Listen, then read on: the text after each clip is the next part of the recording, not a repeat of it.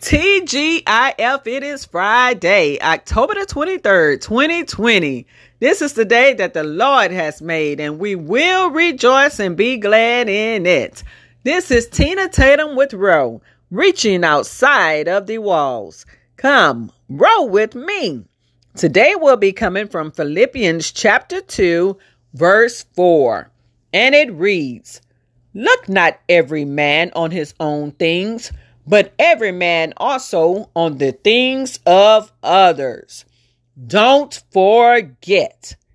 Oftentimes, we seem to forget where God has brought us from or brought us out of. Not talking about a financial state or different zip code, but spiritually or mentally.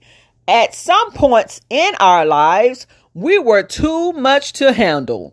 Some of us were so way out there people look at us and say, I know the Lord did that. Because people never forget how you carry yourself, how your overall demeanor is. But just as God saved you from your sins, He can save others from their sins. There is no sin too great to where God won't forgive.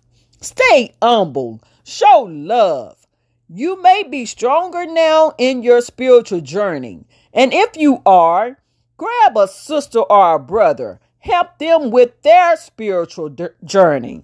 We're all aiming for the same goal to make it to heaven someday.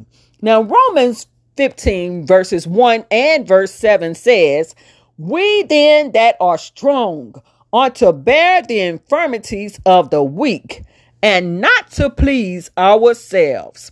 Wherefore, receive ye one another, as Christ also received us to the glory of God.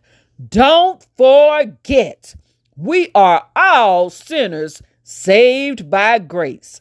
No matter where you are in your spiritual walk, your spiritual journey, we all belong to the Lord.